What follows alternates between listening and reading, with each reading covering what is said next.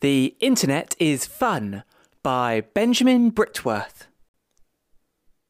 Once upon a time, there was a boy who was given a brand new phone by his parents.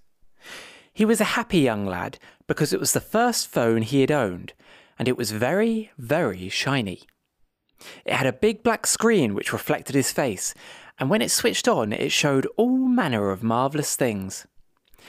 His parents never monitored activity because they were too busy playing with their own devices. There were lots of apps and games that he could download, and he had free rein on a thing called the Internet. In his early days of browsing, the boy clicked on an advert and discovered a place with lots of ladies taking their clothes off. They were pretty ladies who would scream and moan when they were prodded by men. He liked the ladies, but they weren't his favourite thing. No, his favourite thing was an app called Chirpy. Chirpy was a special place where he could write things. Other Eggy accounts, which were apparently other people, would reply to his messages.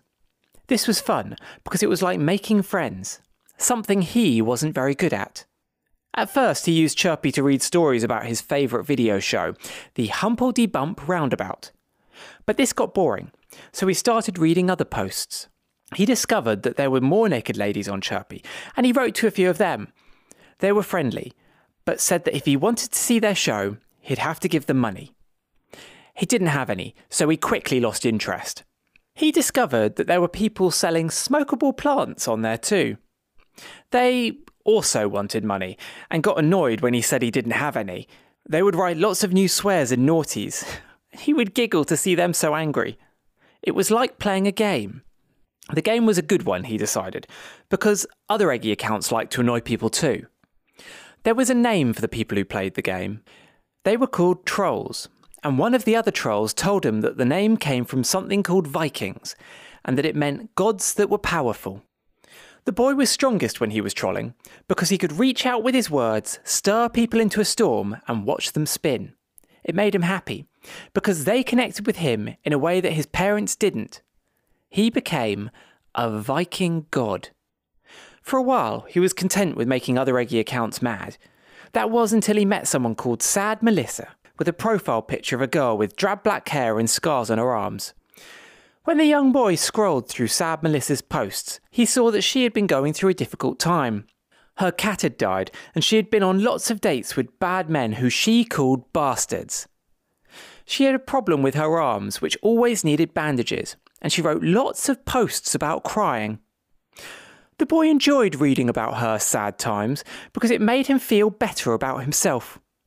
If she was sad, it meant that he didn't have to be. When he finished reading her posts, he read her conversations with other Eggy accounts. He saw a couple of troll gods had messaged her. One of them said that she looked like a guppy fish. The boy didn't know what a guppy fish was, so he looked it up. It made him roll about laughing. He put a star next to the troll post and wrote a reply saying that he'd never seen anyone that looked more like a guppy fish than her. After this, he put away his phone and went to play with his Lego. An hour later, his phone pinged. Sad Melissa had typed her response in capitals, which was the best sort of anger. She'd written, Why don't you fuck off and die? and had attached a picture of a middle finger emoji. The boy didn't know what the middle finger emoji meant, but only people furious with him used it. He replied, using his favourite crying with laughter emoji, and said, You are sad. You should die. Sad people are dumb. Nobody wants you. He sent the message and forgot about it. That was the trick with the trolling game. It was about typing the meanest thing you could think of and then not caring what the person said in response. And he didn't care about sad Melissa. Sad Melissa was a dumb, sad person. She should learn to be happy or get lost. 20 minutes later, she sent an even angrier message, saying that she would block him if he continued to be mean to her. He had been blocked before, and he knew how to get round it. If she did it, he'd use his other account and get his friends to help troll her more. Lo and behold, she blocked him, so he told his friends to troll her good. They sent nasty messages saying her ladybit smelt, that it had eels in it, and that she was fat, and that she would never have a boyfriend. It was the best trolling the young boy had ever seen. Her posts got more and more dramatic. The boy used his second account to comment on them all, saying that she was a big crybaby with a smelly vag and that she should die, die, die. She should die, because she was miserable just like his mum and dad. It would be better if she died. It would make him feel better. The young boy went to bed content with his trolling. Sad Melissa would know not to mess with him again. If she did, he knew that he could get her back. He had lots of eggy troll friends who would message her and be mean. When the young boy woke up in the morning, he found thousands and thousands of messages from lots of angry people on his Chirpy account. His stomach sank, and he thought, just for an instant, what would happen if all those angry people found out where he was? But they wouldn't, would they? No, they hadn't found him, not yet, but they said they were looking.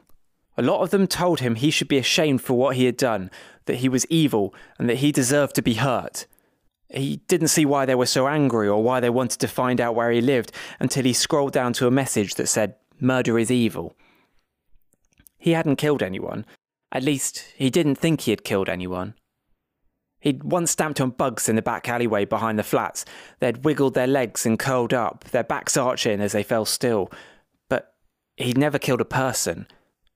He kept scrolling, reading through the millions and millions of messages telling him that he should die, have his head cut off, and be burnt alive. They spoke to him like he was a grown up, and that frightened him. Finally, he saw a message that mentioned sad Melissa. It said that she was lovely and had three letters after her name R I P. The young boy swallowed hard. He had seen those letters in graveyards before, carved into a stone. They were the letters of death. He switched to her profile page and saw lots of messages saying they loved her. There were also messages from people telling her not to do it. Then he found a message that she had written, her final message, which read, I'm sorry. There were messages where she poured her heart out, messages where she said she couldn't go on, messages asking for help. The young boy's parents came into his room. They looked scared. It was the first time that he had seen them display any real emotion. Normally they were focused on their phones and they didn't have times for feelings.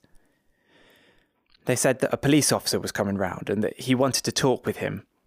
This made the boy's heart start to beat. His parents said that it was about something that had happened on Chirpy and that the police wanted to protect him.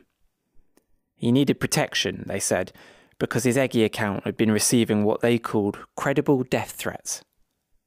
He thought of the troll gods and wondered whether they would be afraid. He didn't think so. The troll gods weren't afraid of anything.